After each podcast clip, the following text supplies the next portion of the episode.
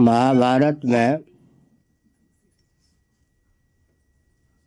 वेदव्यास जी ने एक बहुत मार्मिक वचन लिखा। ऊर्ध्वबाहोर्विरोमेष न च कश्चित् शृणोति में धर्मादर्थश्च कामश्च स किमर्थं न सेव्यते भाव्यते। दोनों बाहुओं को ऊपर उठाकर कहता हूँ, मेरी बात कोई भी सुनने के लिए तैयार नहीं है। कदाचित आपको मोक्ष ना भी चाहिए, अर्थ और काम के ही आप पक्षधर हैं, तो भी धर्म का आलम्बन लीजिए। धर्म से ही अर्थ की प्राप्ति होगी और काम की भी प्राप्ति होगी। धर्म का परित्याग करके अर्थ की प्राप्ति हो ही नहीं सकती है और काम की भी उपलब्धि नहीं हो सकती। इसमें मैं एक संकेत करता हूँ। पहली बात यह है कि अर्थ है क्या, अर्थ की परिभाषा क्या है। आस्तिक नास्तिक वैदिक अवैदिक उभय सम्मत अर्थ की परिभाषा है भोग्य सामग्री, और काम की परिभाषा है अभीष्ट अनुकूल भोग्य सामग्री के सेवन से प्राप्त आह्लाद या सुख की उपलब्धि। उदाहरण के लिए, प्यास लगने पर मैंने पानी पिया, पानी का नाम हो गया अर्थ। प्यास लगने पर पानी पिया तो पानी का नाम हो गया अर्थ। पानी पीने से प्यास की निवृत्ति हुई, देहेंद्रीय प्राणांतःकरण में बल का संचार हुआ और तृप्ति हुई। अंतिम फल जो तृप्ति है उसका नाम हो गया काम। अर्थ और काम ये दोनों सार्वभौम पुरुषार्थ हैं। जीव पुरुष का अर्थ यहाँ पर जीव है। जीव के प्रयोजन की सिद्धि अर्थ और काम से होती है। वृक्ष हैं, तरुलता गुल्म इत्यादि स्थावर प्राणी, उनको अनुकूल और खाद और पानी मिल जाए तो वो आह्लादित हो जाते हैं, हरे भरे रहते हैं। जीवनी शक्ति का उनमें संचार हो जाता है, फल फूल से युक्त हो जाते हैं। तो अर्थ का नाम हो गया वृक्षों के लिए पोषण के लिए उचित खाद्य पानी की उपलब्धि। उससे जो जीवनी शक्ति आह्लाद उत्कर्ष की प्राप्ति होती है उसी का नाम काम है। अर्थ को अनर्थ का रूप न दिया जा सके, इसके लिए शास्त्र सम्मत जो विधि निषेध है उसी का नाम प्रारंभिक धरातल पर धर्म है। अर्थोपार्जन की वह सुखद दर्शन विज्ञान व्यवहार सम्मत विधा जिसके फलस्वरूप अर्थ का पर्यवसान अनर्थ में न हो, उसका नाम धर्म है। और काम क्या है? अर्थ सामग्री के सेवन से प्राप्त आह्लाद, जिस आह्लाद के गर्व से विषाद की अभिव्यक्ति न हो, स्वस्थ संयमित जीवन की प्राप्ति हो। धर्मा विरुद्धो भूतेषु कामोस्मिन् भर्तर्षभ। अब मैं एक संकेत करता हूँ सीधे अर्थ की दृष्टि से। और भी अर्थ की बहुत ऊंची परिभाषा है। यह तो आस्तिक नास्तिक वैदिक अवैदिक उभय सम्मत परिभाषा है। श्री सूक्तम का अध्ययन कीजिए। श्री सूक्तम में पृथ्वी को अर्थ कहा गया। अंग्रेजी वाले तो पृथ्वी को अर्थ कहते ही हैं, हमारी ही तो सिद्धि है। ये पृथ्वी अर्थ है, पानी अर्थ है, प्रकाश अर्थ है, पवन अर्थ है, आकाश अर्थ है, अव्यक्त प्रकृति अर्थ है, परमात्मा अर्थ है, परम अर्थ परमात्मा की जो भी अभिव्यक्ति है वो सब अर्थ है। दार्शनिक दृष्टि से अर्थ की विशद परिभाषा है। और परिमार्जित परिभाषा क्या है? परम अर्थ परमात्मा की प्राप्ति में साक्षात अथवा परंपरा से जिसका उपयोग या विनियोग हो, उसका नाम अर्थ है। श्रीमद् भागवत के 11 स्कंध के 11 बने 11 श्रीमद् भागवत के 11वें स्कंध के 23वें अध्याय में 23 अनर्थों के चपेट से कदाचित कोई अर्थ को बचा सके तब उसका नाम अर्थ होता है, नहीं तो अनर्थ होता है। देश के भाग्य विधाता मानने जाने वाले जो आजकल हैं, आर्थिक दृष्टि से उन्नत मस्तिष्क वाले या राजनेता, उनको यह अच्छी शिक्षा प्राप्त होनी चाहिए। श्रीमद् भागवत 11वां स्कंद अध्याय 23। द्यूत माने जुआ, सट्टा, लॉटरी। कोई भी ऐसा प्रांत नहीं है जिसमें अर्थ का स्रोत लॉटरी ना हो, जुआ ना हो, द्यूत ना हो। मदिरा, नशीली वस्तु का सेवन, द्यूत, मदिरा, स्पृहा, होर जिसको कहते हिंसा, ये सब 15 अनर्थ गिनाए गए हैं श्रीमद् भागवत के 11वें स्कंद के 23वें अध्याय में। इन 15 अनर्थों के चपेट से कदाचित कोई अर्थ को मुक्त कर सकता है तो अर्थ सचमुच में अर्थ होता है, नहीं तो उस अर्थ का नाम अनर्थ हो जाता है। अर्थ के नाम पर अनर्थ का सेवन ही हो रहा है। अभी मैंने कुछ मिनट पहले बताया कि पृथ्वी अर्थ है, पानी अर्थ है, प्रकाश अर्थ है, पवन अर्थ है। भौतिकवादी अभी आकाश का ज्ञान नहीं प्राप्त कर सके हैं ठीक से। पृथ्वी, पानी, प्रकाश और पवन, ये जो ऊर्जा के आस्तिक नास्तिक उभय सम्मत स्रोत हैं, ये विकास के नाम पर विकृत और अत्यंत कुपित कर दिए गए या नहीं। अर्थ के स्रोत को ही, जिन सामग्री से हमारा शरीर बनता है उनको ही विकास के नाम पर विकृत कर दिया तो अर्थ के स्रोत ही विकृत हो गए। पृथ्वी अर्थ है, जो भी सामग्री होगी धन के रूप में फल इत्यादि सब बेचेंगे, सब्जी इत्यादि बेचेंगे। पृथ्वी के कार्य का नाम अर्थ होगा या नहीं। अब मुल्तानी मिट्टी बेचेंगे तो पृथ्वी सीधे अर्थ है यही। तो अर्थ के जितने प्रकल्प हैं उनमें से पृथ्वी के कार्य बहुत से होंगे या नहीं। पृथ्वी का अंश भी तो अर्थ है। मुल्तानी मिट्टी बेचेंगे तो सीधे पृथ्वी अर्थ हो गई या नहीं। जल अर्थ है या नहीं। इतने बड़े प्लास्टिक के बोतल में सड़ा गला जल 25 रुपये में खरीदिए, जल तो अर्थ है ही। और विद्युत इत्यादि के बिल आदि चुकाने पड़ते हैं, तेज भी अर्थ है। पवन न रहे तो सब अनर्थ ही है, सबके दम घुट जाए। लेकिन अर्थ के जितने स्रोत हैं, ऊर्जा के जितने स्रोत हैं, आधुनिक विकास के चपेट में आकर, महायंत्रों के प्रचुर आविष्कार और प्रयोग के चपेट में आकर सबके सब विकृत हो गए या नहीं। अर्थ के मूल पर ही कुठाराघात वर्तमान में किया जा रहा है। अब मैं 2 प्रश्न करता हूँ, उत्तर स्वयं दूंगा, सावधान। स्थूल दृष्टि से और बहुत सूक्ष्म दृष्टि से भी ऐसी व्यवस्था की कल्पना कीजिए जिसमें हर व्यक्ति की जीविका जन्म से सुरक्षित आरक्षित हो।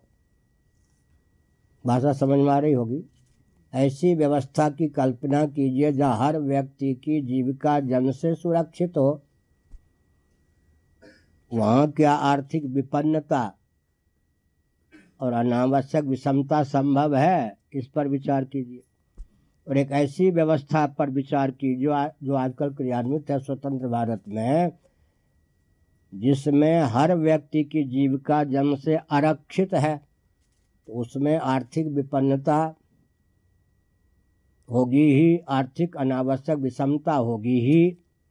तो अर्थ की परंपरा भी धार्मिक दृष्टि से वर्णाश्रम व्यवस्था को मानने पर सधी रहेगी। एक संकेत करता हूँ, शिक्षा, रक्षा, अर्थ। अपने अर्थ का शिक्षा, रक्षा, अर्थ और सेवा के प्रकल्प सदा सबको संतुलित रूप में प्राप्त होते रहे, इसकी स्वस्थतम विधा वैदिक धर्म है, सनातन धर्म है, वर्णाश्रम धर्म है, जिसके अनुपालन से क्या होगा।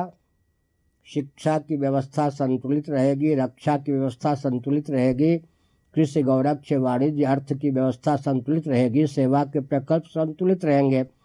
हर व्यक्ति की जीविका जब जन्म से आरक्षित है तो अपने आप आर्थिक विपन्नता विषमता की प्राप्त होगी। अब महायंत्रों के प्रचुर आविष्कार और प्रयोग पर प्रतिबंध लगना चाहिए था। अप्राप्त का प्रतिषेध नहीं होता। अगर हमारे पूर्वज वैज्ञानिक महायंत्रों का आविष्कार करने में समर्थ न होते तो मनुजी प्रतिबंध क्यों लगाते। महायंत्र प्रवर्तनम 1163 मनुस्मृति। महायंत्रों का प्रचुर आविष्कार और प्रयोग होगा, एक व्यक्ति के माध्यम से उतना काम कर लिया जाएगा जो 50 व्यक्ति के माध्यम से नहीं हो सकता है। तो बाकी 49 व्यक्ति अपने आप बेरोजगार होंगे। तो महायंत्रों का जितना प्रचुर आविष्कार और प्रयोग होगा उतनी आर्थिक विपन्नता होगी। हमारे यहाँ महायंत्रों के प्रचुर आविष्कार और प्रयोग पर प्रतिबंध था। धार्मिक दृष्टि से तो पर्यावरण की दृष्टि से भी शुद्धता थी, दूसरी बात है जीविका की दृष्टि से भी शुद्धता थी। अब वसुंधरा, पृथ्वी का नाम है वसुंधरा, पर्वत का नाम है रत्नाकर। पृथ्वी अब वसुंधरा तो नहीं रह गई। खनिज पदार्थों का इतना शोषण करते हैं कि कभी भी पृथ्वी ध्वस हो सकती है। आप अन्न का वर्णन किया गया है श्रीमद् भागवत में। जितने स्थावर जंगम प्राणी हैं उनका निसर्ग सिद्ध अन्न क्या है? राजा का दायित्व होता है, पृथु जी का प्रसंग है। जितने स्थावर जंगम प्राणी हैं उनका निसर्ग सिद्ध स्वभाव सिद्ध जो अन्न है सबको पहुंचाना। अन्न के 20, 25, 27 वेदों का नाम महाभारत में है, श्रीमद् भागवत में है। वहाँ एक मैं नाम लेता हूँ। अन्न हो गया अर्थ, सौंदर्य भी अर्थ है, गंधर्वादि के लिए नृत्य भी अर्थ है। जिस जात परंपरा में जिस वर्ग के लिए जो आहार है उसका नाम अन्न हो जाता है। अन्न के बहुत प्रभेद हैं। पर्वत के लिए अन्न क्या बताया गया? माणिक्य। पर्वत को भी तोड़ देते हैं कंक्रीट आज निकाल करके, बिल्कुल पर्वत विहीन, वन विहीन, खनिज विहीन, और जल का आकर्षण कर लेते हैं मशीन के द्वारा। इसका मतलब विकास की जो वर्तमान परिभाषा है उसके गर्भ से अर्थ की प्राप्ति हो ही नहीं सकती है। इसलिए हमारे यहाँ एक विचित्र बात है, थोड़ा विचार करके देखिए। ब्राह्मणों के लिए कहा गया सामान्य नियम है कि आप चारों आश्रमों में अधिकृत हैं, गुरुकुल में भी, ब्रह्मचर्य आश्रम में भी, गृहस्थ आश्रम में भी, वही वानप्रस्थ आश्रम में भी, संन्यास आश्रम में भी। पूरा का पूरा जीवन जो हो गया त्यागमय तपोमय। उनका काम क्या था ब्राह्मणों का?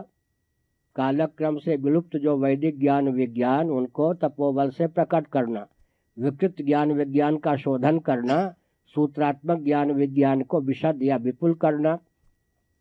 पूरा जीवन मेधा शक्ति को परिष्कृत करने में त्याग तप से युक्त था, तो शिक्षा की व्यवस्था अपने आप संतुलित रहती थी। और ब्राह्मणों की जितनी संख्या होनी चाहिए बिना गर्भपात के, बिना परिवार नियोजन के, उतनी ही होती थी। क्षत्रियों से कहा गया आप सन्यास का दरवाज़ा मत खटखटाइए, कदाचित आप सन्यास का दरवाज़ा खटखटाएंगे तो रक्षा की व्यवस्था संतुलित नहीं रहेगी। वैश्यों से कहा गया आप वानप्रस्थ और सन्यास का दरवाज़ा खटखटाएंगे तो कृषि, गौरक्ष, वाणिज्य अर्थ के जितने प्रकल्प हैं वो सब समाप्त हो जाएंगे, आर्थिक असंतुलन की प्राप्ति होगी। शूद्रों से कहा गया कि आप गुरुकुल का दरवाज़ा, वानप्रस्थ, संन्यास का दरवाज़ा खटखटाएंगे तो जितने कुटीर उद्योग, लघु उद्योग और श्रम के प्रकल्प हैं, सेवा के प्रकल्प हैं, सब आपके ऊपर निर्भर हैं, तो अपने आप आर्थिक संतुलन बना रहता था। यह जो भ्रम उत्पन्न किया गया कि उनको आर्थिक विपन्नता का ग्रास बनाया गया, ये बिल्कुल दूषित इतिहास है। जितने कुटीर उद्योग, लघु उद्योग है, वस्त्र निर्माण है, दाढ़ी बाल ये सब बनाना है, जेवर बनाना है, बाँस आदि के बर्तन बनाना है, अर्थ का सारा स्रोत तो उन्हीं को दिया गया था। आर्थिक दृष्टि से विपन्न हो ही नहीं सकते थे। उनके द्वारा उत्पादित जो सामग्री थी वैश्य को कहा गया उचित लाभ दे करके वो खरीदिए, उचित लाभ ले करके आप मार्केट में बेचिए। तो हमने संकेत किया कि धर्म के बिना, अच्छा थोड़ा विचार कीजिए, हिंसा करके धन प्राप्त करेंगे, अहिंसा सत्य झूठ बोल के धन इकट्ठा करेंगे, अहिंसा धर्म है या नहीं? अनावश्यक शोषण भी तो हिंसा है या नहीं? झूठ बोल करके धन इकट्ठा करेंगे, चोरी करके धन इकट्ठा करेंगे, व्यभिचार करके धन इकट्ठा करेंगे, लूट करके धन इकट्ठा करेंगे, उसका नाम हो गया अहिंसा सत्य अस्त्य ब्रह्मचर्य परिग्रह का खंडन। तो धर्म का खंडन हो गया, ये सब धर्म के अंग हैं। तब जो हिंसा के द्वारा, चोरी के द्वारा, व्यभिचार के द्वारा, परिग्रह के द्वारा हमने संकेत किया झूठ बोल करके जो धन इकट्ठा होगा वो धन होगा। या इसलिए एक व्यक्ति 10 पीढ़ी के लिए धन का संचय न करे, 10 व्यक्ति को सुबुद्ध स्वावलंबी बनाने का प्रकल्प करे, या धर्म है। धर्म से ही अर्थ की प्राप्ति होती है। धर्मात् अर्थश्च कामश्च, धर्म से ही अर्थ की प्राप्ति होती है, काम की प्राप्ति होती है। इसलिए धर्म को छोड़ देंगे तो मोक्ष का मार्ग भी प्रशस्त नहीं होगा। अब पूरे धर्म की परिभाषा सुन लीजिए। अर्थोपार्जन की स्वस्थ विधा, जिससे अनावश्यक किसी का शोषण न हो, और सुखद जीवन की अभिव्यक्ति हो, उसका नाम धर्म है। वस्तु उत्पादित वस्तु के सेवन की वह विधा जिससे जीवन में आह्लाद उत्पन्न हो, परिणाम में भी कष्ट न हो, अर्थात विषयोपभोग की शास्त्र सम्मत वह विधा जिससे काम जो है सुखप्रद सिद्ध हो, बारक न सिद्ध हो, उसका नाम है धर्म। फिर धर्म के द्वारा अर्थोपार्जन की वह विधा, विषयोपभोग की वह विधा जो जीव को केवल मर्त्यलोक तक ही सीमित न रखे, उसके मन में उस बल और वेग का आधान करे, उसका मन आत्मा परमात्मा महात्मा की ओर समाकृष्ट होकर जीव का जो मौलिक वास्तविक स्वरूप है, जगत का जो मौलिक कारण है, वहाँ तक पहुँच सके, इसका नाम धर्म है। धर्म के अधीन ही अर्थ है, अर्थ के अधीन ही काम है, काम धर्म के अधीन ही मोक्ष भी है, धर्म के अधीन ही अर्थ भी है, धर्म के अनुकूल ही काम भी है, धर्म के द्वारा ही मोक्ष की प्राप्ति भी हो सकती है, अर्थात लौकिक उत्कर्ष भी और पारलौकिक उत्कर्ष भी और परमात्मा की प्राप्ति का मार्ग भी धर्म के द्वारा ही प्रशस्त होता है। अब यज्ञ है, दान है, तप है, ये सब धर्म है या नहीं? व्रत है। अब यज्ञ करेंगे शास्त्र सम्मत विधा से तो थोड़ा विचार कीजिए कि द्रव्य का त्याग करना पड़ेगा या नहीं, और दान देंगे तो द्रव्य का त्याग करना पड़ेगा या नहीं, और व्रत करेंगे तो भोग का त्याग करना पड़ेगा या नहीं, और तप करेंगे तो सुख का त्याग करना पड़ेगा या नहीं। तो ये जो पकड़ है, किसकी पकड़ है? अर्थ की पकड़ है, भोग की पकड़ है, भोग माने काम की पकड़ है, इसी प्रकार से सुख की पकड़ है, भोग, उन सबको त्यागना पड़ेगा। तो धर्म के मार्ग पर जीवन चलने से क्या होता है? दूसरों का पोषण होता है, अपने जीवन का शोधन होता है। इसलिए हमने संकेत किया, युधिष्ठिर जी ने कहा कि क्या धर्म का फल कष्ट हो सकता है, दुख हो सकता है? तो भीष्म जी ने कहा कि गांठ बांध लो, काल भी अगर धर्म का फल दुख देना चाहे समर्थ नहीं, धर्म का फल ही सुख होता है, धर्म का फल ही सुख होता है। आरंभ में जो सुख मिले और अंत में दुखद सिद्ध हो, उसका नाम धर्म, उसका नाम काम नहीं है। खुजली जो है आरंभ में सुख दे, अंत में रुला दे। इसीलिए धर्म के बिना तो अर्थोपार्जन संभव ही नहीं है, विषयोपभोग संभव ही नहीं है, मानव जीवन की सार्थकता संभव ही नहीं है। हमने समय की सीमा में बहुत विस्तार पूर्वक आपके प्रश्न का उत्तर दिया।